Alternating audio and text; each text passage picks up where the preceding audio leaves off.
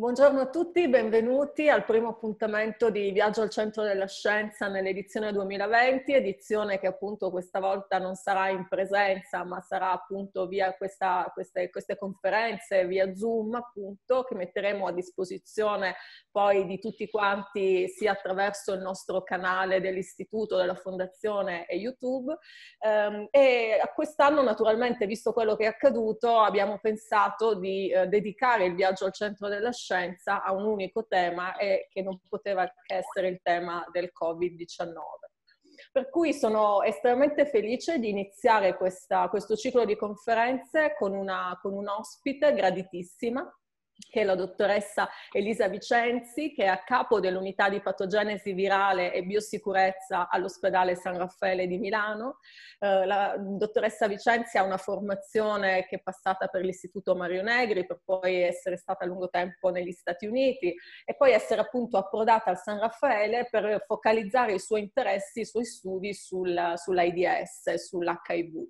Però poi oltre a uh, studiare e dare importanti contributi nell'ambito appunto dell'HIV e dell'AIDS, nel 2003 uh, eh, ha uh, esteso i suoi interessi verso lo studio del SARS, del coronavirus SARS, isolando il virus da un individuo infetto e quindi poi studiando le caratteristiche e, e l'evoluzione virale del SARS-CoV.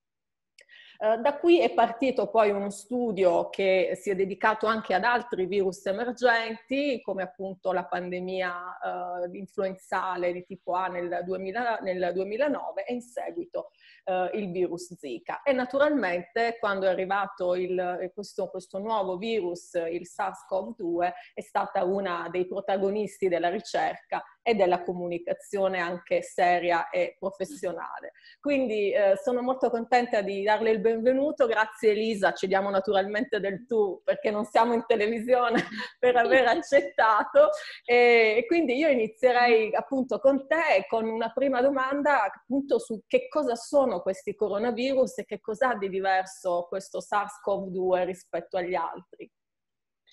Beh, prima di tutto Antonella ti, vole- ti, voglio ringraziare di cuore per questa opportunità perché ritengo veramente che comunque anche il vostro gruppo di Padova sia fantastico e mm, anche la ricerca padovana sia veramente di eccellenza. Quindi complimenti e ovviamente un solo, è un piacere e un onore per me essere qui a rispondere così alle tue domande, alle vostre, alle vostre curiosità.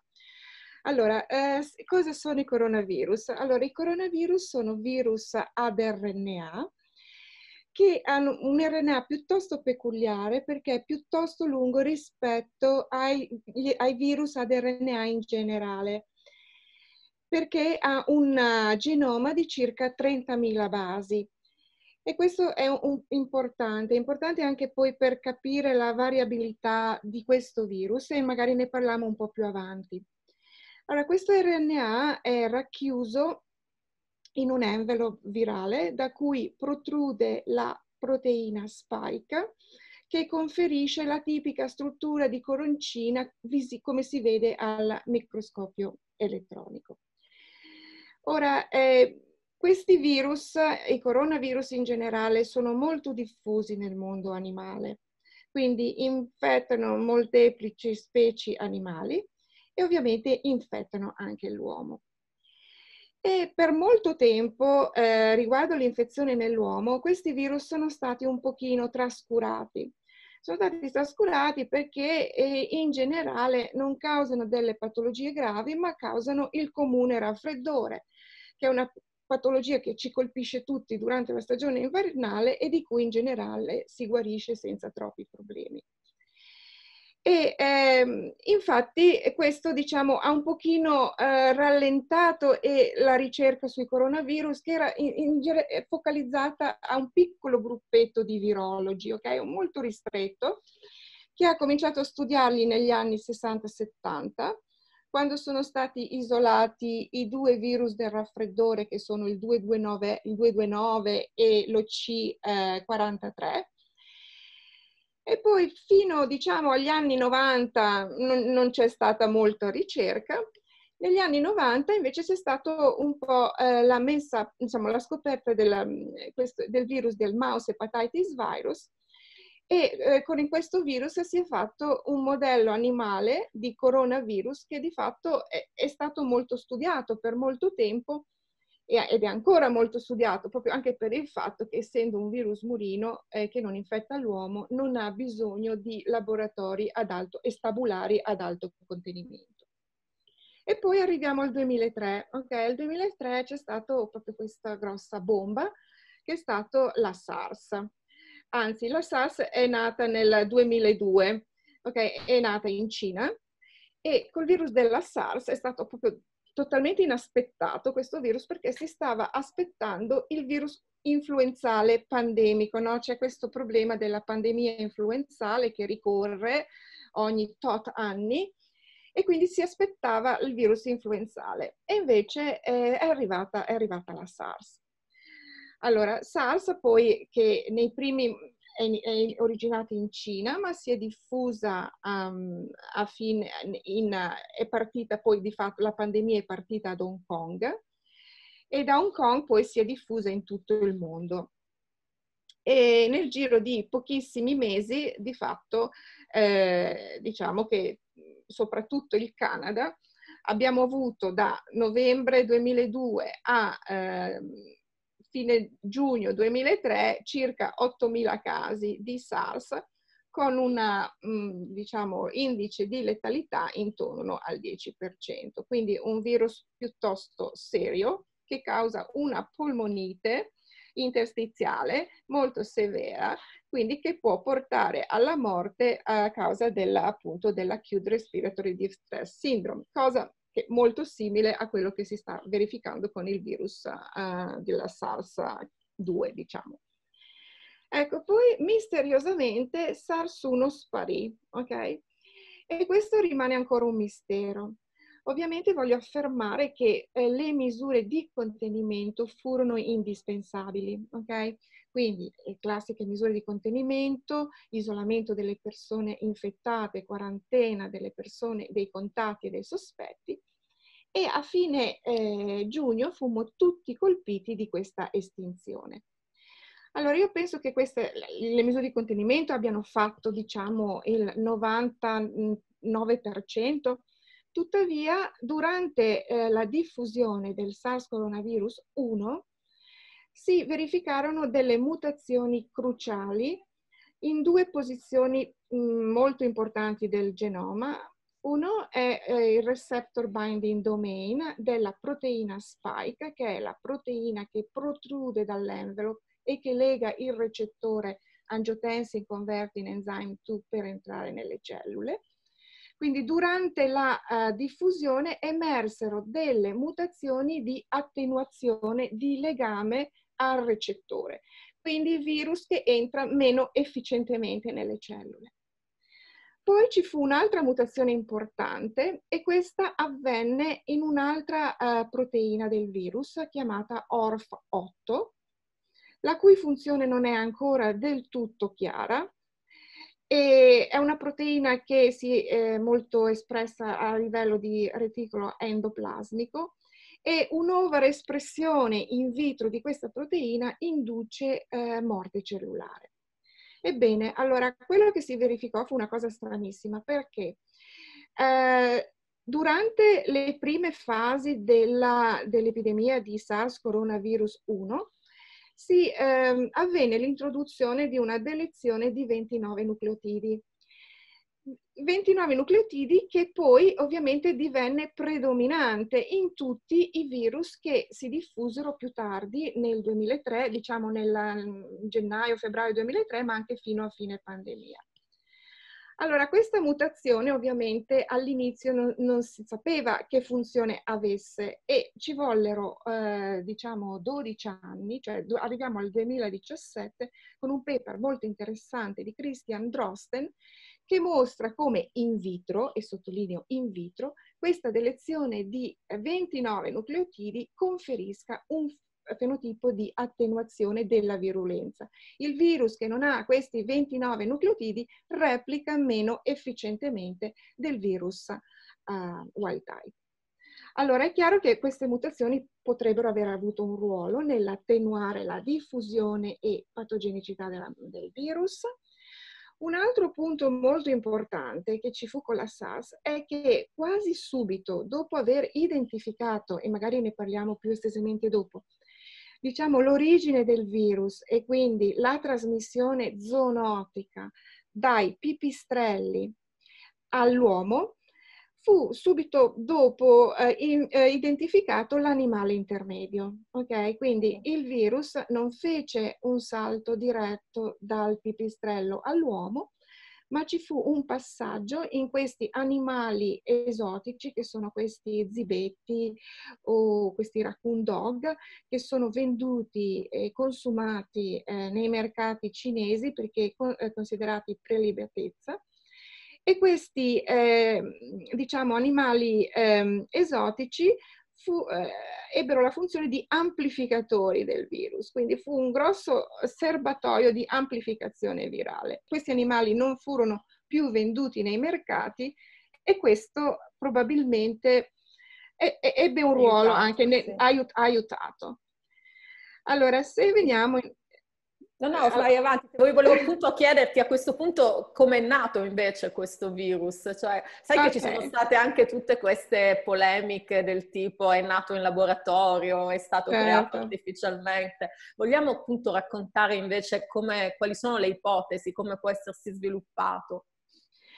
Allora, il virus eh, non è nato in laboratorio e questo perché eh, eh, lo, lo, parto dalla fine, ok? Perché questo virus ha circa 1500 nucleotidi di differenza su 30.000 del suo genoma rispetto al progenitore più vicino. Quindi io sfido chiunque a introdurre 1500 mutazioni eh, critiche che abbiano fatto questo virus, che abbiano reso questo virus così infettivo e, vabbè, è anche letale, cioè sfido chiunque a fare questo esperimento. Quindi diciamo che per i non addetti ai lavori che sarebbe stato troppo difficile eh, eh ingegnerizzare, sì. creare questo virus in laboratorio per le caratteristiche che ha. Assolutamente, giusto. giusto. E allora? allora? E allora, ok, l'origine è un'origine eh, zoonotica, eh, che vuol dire che il virus è stato trasmesso dall'animale all'uomo, nella fattispecie dai pipistrelli. Però eh, dobbiamo considerare un fatto molto importante, che i pipistrelli non hanno, non sono infettati con un virus identico a quello che al SARS coronavirus 2 che infetta l'uomo. I pipistrelli contiene i progenitori di questo virus. E questi studi, sono, c'è uno studio molto interessante pubblicato su PLOS Pathogens nel 2017 che dimostra però che i pipistrelli ok, sono infettati a parte con moltissimi virus, ok? Quindi eh, a parte il SARS coronavirus 2, il SARS coronavirus, ma insomma sono infettati con il virus dell'Ebola e molti altri e in generale i pipistrelli però eh, sono infettati ma sono, non si ammalano. Faccio una breve parentesi sui pipistrelli che sono un, animali interessantissimi da studiare. Perché eh, innanzitutto i pipistrelli hanno una longevità incredibile perché possono arrivare a vivere fino a 40 anni, sono resistenti ai tumori, non sviluppano tumore e sono resistenti anche all'infezione citopatica di tutti questi virus che invece sono estremamente citopatici nell'uomo. Allora, quello, la cosa interessante però è che per tornare ai coronavirus dei pipistrelli, allora, i coronavirus, de, ci fu questo studio che dimostrò come eh, in una cava vicino, nella regione di Yuan, Yunnan, vicino a Kuming, siano stati eh, trovati i progenitori, i progenitori appunto degli attuali eh, SARS coronavirus. Questi virus sono eh, in grado di, i virus dei pipistrelli, di infettare cellule umane e di replicare eh, quindi nelle cellule umane. E questo diciamo pone un problema molto importante perché in questo momento ci stiamo molto focalizzando sul virus della SARS-CoV-2, sul virus SARS-2 Tuttavia dobbiamo pre- eh, considerare tutti i vir- insomma, virus che infettano i pipistrelli poten- con potenziale prepandemico. Quindi oggi abbiamo la SARS, ma potrebbe esserci un'altra occasione di, di, di jump, di salto di specie da questi pipistrelli a, all'uomo. Quindi quando pensiamo in temi di antivirali o di vaccini, dobbiamo cercare di pensare in un modo un po' più ampio e considerare tutto, diciamo, questi virus prepandemici presenti nel mondo animale che potrebbero saltare all'uomo. Detto ciò, Vai, vai, vai avanti. Sì, sì, sì. De- detto ciò, però, la storia non finisce con i pipistrelli, perché allora quello che ehm, diciamo è emerso con il virus SARS-2, ok, non è stato identificato l'animale intermedio ancora, ok? E chissà mai se riusciremo, perché o si identificava subito in Cina, oppure a questo punto diciamo è, è molto più difficile, o comunque se c'è, se c'è non ne abbiamo conoscenza. La cosa interessante che è emersa invece è la storia del pangolino perché, eh, allora, come sapete, il pangolino è un mammifero, ok? Che è una specie protetta, che però viene utilizzato nella medicina tradizionale cinese e viene anche consumato perché come considerato prelibatezza. Allora, a un certo punto emerse che furono, c'erano dei laboratori nella zona del, di Guangzhou che aveva dei campioni di pangolino congelato. Quindi eh, hanno cercato di fare appunto PCR, di riamplificare le sequenze e in realtà confrontando le sequenze eh, del pangolino con quelle di eh, SARS-2 e con quelle con il progenitore dei, dei pipistrelli più vicino, sono emerse delle cose molto interessanti, soprattutto a livello di receptor binding domain, che come dicevo prima è il punto di attacco della spike protein al recettore. Allora, quello che è emerso, ci sono, nel receptor binding domain ci sono sei aminoacidi critici, che sono gli aminoacidi di contatto appunto con la spike. E allora, di questi sei aminoacidi, il pangolino, la sequenza del pangolino, il pangolino condivide 5 aminoacidi acidi su 6 di uguaglianza, cioè ci sono 5 aminoacidi uguali, a differenza invece della, della pipistrello che ne, che ne condivide solamente uno. Quindi il pangolino sembra, diciamo, l'animale che forse ha donato, ha, ha trasmesso, non lo sappiamo. Tuttavia poi c'è un'altra peculiarità molto interessante perché il virus umano, SARS-2, ha questo eh, dominio polibasico nella regione S2 della spike. E questo dominio polibasico è il sito di attacco di, di serin-proteasi, la furina, che fa sì che, che attiva la spike durante l'infezione. Allora, non c'è evidenza di questo sito polibasico né nel pangolino né nel, nel, nel pipistrello. Quindi è possibile che questo sito si sia formato e si sia, appunto, si sia evoluto durante una fase di adattamento del virus nell'uomo.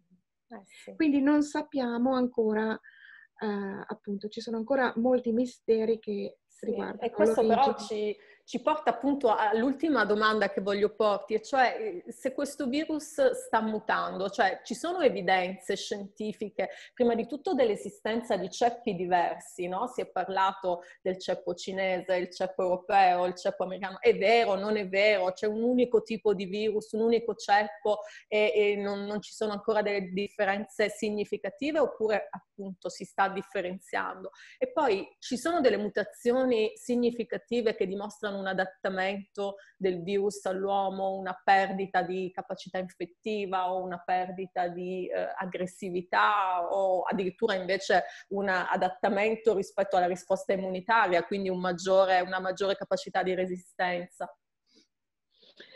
Allora, volevo fare un passo indietro eh, per evidenziare il fatto che questo virus, questo virus, come anche tutti i beta coronavirus umani, hanno un genoma molto lungo di 30.000 basi e per mantenere l'integrità del genoma hanno evoluto una proteina che è la NSP14 che ha attività esonucleasica, che vuol dire che corregge gli errori che si formano durante la replicazione del virus.